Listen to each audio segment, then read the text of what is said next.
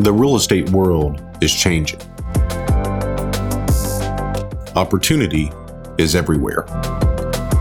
It has never been so easy to connect, share, and bring people together. We're learning from others and finding the very best in ourselves. Challenging our beliefs, overcoming our fears, transforming ourselves so we can transform our business.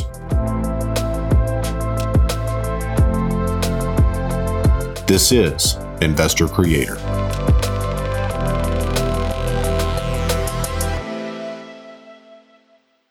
Hey guys, welcome to another edition of Investor Creator. And today we're going to be talking about how to pick a new market. So guys, as we begin to rise through the hierarchy of the flipping business, we all start up from the same place, which is as a startup. Then we hit the struggle, then we hit success, and finally we get to scale. As we get to scale, we begin to identify new markets. And what we find in success is that the fundamentals are, and conservatism is what drives profit in the business. Whenever we understand that, then we understand that we can pretty much take the model and go to almost any market and create equity positions there. Once we have proven it in our backyard, we understand how to buy, how to negotiate, how to deal structure, then we can then go and implement almost anywhere in the country. But the first thing that I want to submit to you, because this is a question that I'm often asked, is, Brad, should I do this in my local market, or should I, because my local market is difficult, should I go and implement this somewhere else first? And the short answer is it depends. But what we want to look at before we make that determination is a, a few things. First,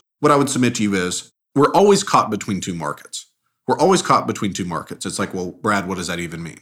Well, the first thing is we're caught in a market to buy and a market to sell. And guys, those are inversely related.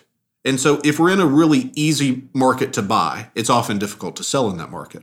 And vice versa, if it's difficult to buy in that market, it's often as liquid as cash in that market whenever we go to sell, right? And so let's take two opposite ends of the spectrum. Let's take, say, Flint, Michigan. Okay, I've never been to Flint, Michigan. I've actually never been to Michigan at all. We bought and sold in Michigan, but I've never been there. And we take Flint, Michigan, which I assume has not really solved the water problem that they had, right? So let's assume they haven't solved that.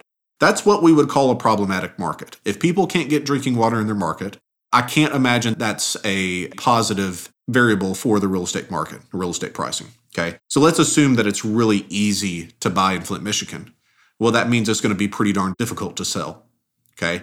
Uh, opposite end of the, of the spectrum, let's take San Francisco. Really difficult to buy in San Francisco. But once you do, I mean, prices have just been going crazy there the past ten years, roughly speaking. And so we're in a position where if we have a contract on a great equity position in San Francisco, then that equity position is almost as good as cash because it's really easy to sell in San Francisco.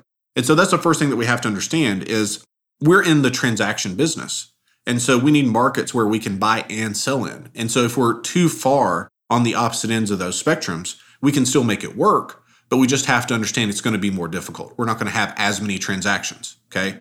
And to put it in perspective, we have cash flow markets, which Flint, I'm assuming, would be a cash flow market, not huge equity positions to be grabbed there, very similar to Pittsburgh where we bought in. But we would buy positions like, we'd buy properties for like thirty grand that would cash flow one thousand dollars a month, right? So if you're interested in the cash flow business, those would be actually better markets for you where they're somewhat depressed. But then we take it in comparison to, say, Dallas, Texas, where we bought there too. And Dallas, the past five years, has been a really, really strong seller's market. And so we're in markets where we have some markets that are better for big cash pops like Dallas, and then we have some markets that are better for cash flow, which would be Pittsburgh and I'm assuming Flint, Michigan. Does that make sense? So what we have to understand is, first, it really depends on what our goal is. If we want to be a cash flow passive investor, we may want to go to a more depressed market. If we want to create big cash pops, then we may want to go to a market that's more of a seller's market. Does that make sense at all? And so the short answer is it really depends. It depends on your goals, but you can kind of curtail it based on this. Now, one thing I will say, as we begin to really build the business, as we begin to get through the learning curve, it's best that we do it in our own backyard, okay? So whenever I first started in the business, I'm in a, a town about thirty miles southeast of Nashville. And so this is where I learned the business for the first, say, three years. And of course, I would do deals kind of outside of that, but I never really went to the city until I was like in year four. And so whenever I started marketing in Nashville proper, I began to know what I didn't know and understand that it's a different game there. Well, if I didn't have the fundamentals already learned and the conservatism already there in the business, so we weren't chasing deals, we weren't making offers, all of those kinds of things, we understood how to deal structure at a pretty high level. If I went to Nashville first, it would have destroyed my business, because I would have been marketing in a city that I didn't really know. I didn't know, understand the nuances between this street and that street. Well, whenever you understand negotiation and deal structure at a higher level, it really doesn't matter where the deal is.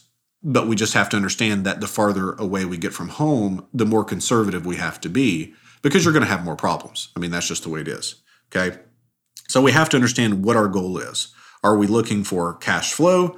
Are we looking for big equity positions? If we're looking for both, then we want to be in a market that is kind of in the middle of those, okay? So that being said, whenever we're looking at a new market, here's some things that we want to look for, okay? Number one is population. Guys, if we have population, then we're going to have people that have problems and their house is associated with that problem. So people are going to be going through divorce. They're going to inherit stuff they don't want. They're going to be going through pre-foreclosure. And those are the top three of um, situations that we buy, okay?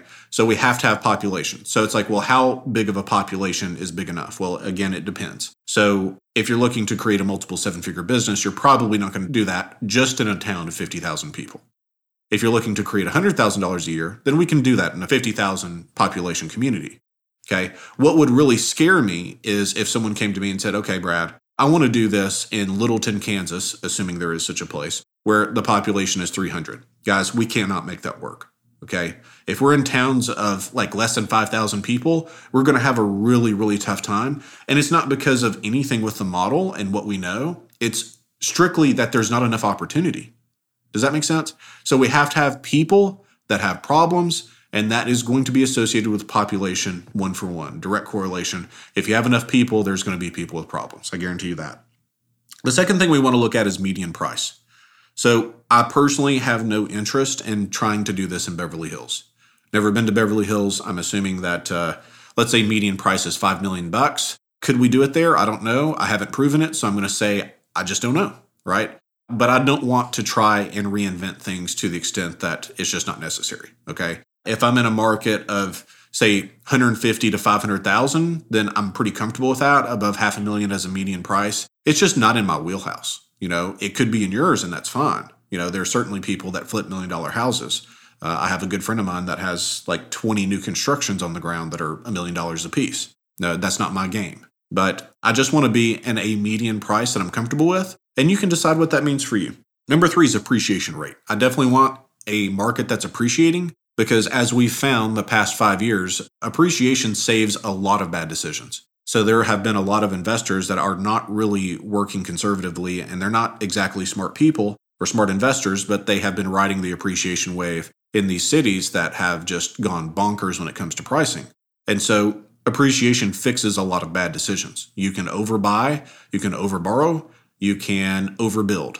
But if you have a high enough appreciation rate, then all of those things will be just fine long-term. So we want an appreciation rate above three percent. We really prefer above three percent. Of course, if the other factors of this are looking amiable and positive, then we can kind of overlook that. But overall, we prefer to be an appreciating market, but not a super crazy appreciating market. So if, if we were looking at a market that's above ten percent, it's like we have to wonder why that is. Like, is there a supply problem? Are people just moving there all the time? I mean, what's going on to create something like that? Because we know, guys, a ten percent appreciation rate's not going to last forever. And so if people are basing their pricing in terms of their purchases on, well, this is going to be worth ten percent more next year, so I can pay an extra ten percent today, that's stupid.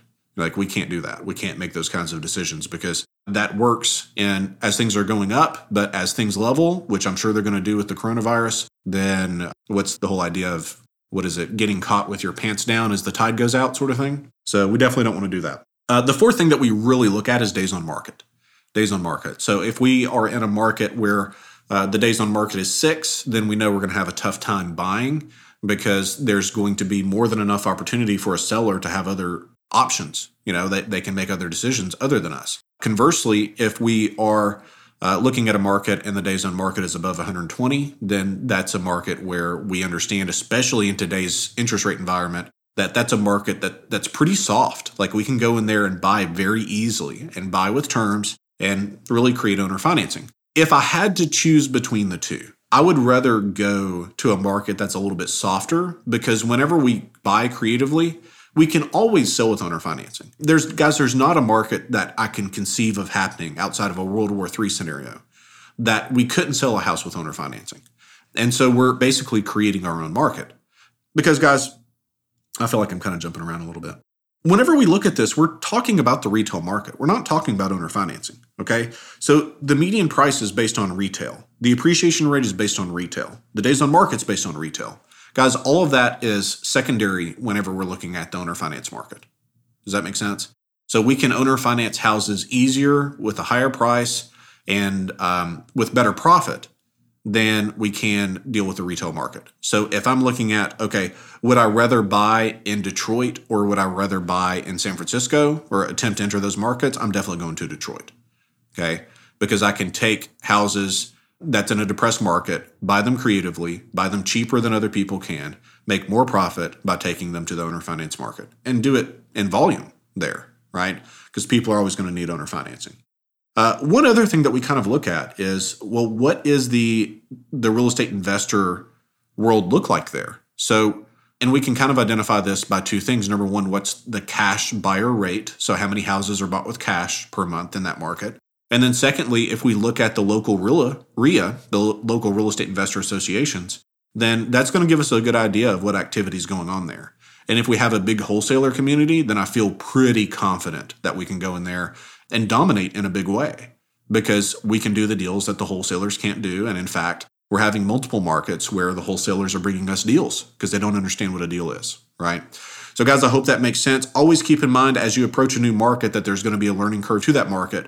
But as long as we stay conservative, we stay within the fundamentals of what this business is, which is buying low creatively with terms, keeping your cash out of the deal, and then selling with owner financing, then we're going to have a lot of success by beginning to branch out and beginning to scale. So guys, any questions, let me know. Brad at brad smotherman dot com. We will catch you next time. Happy investing.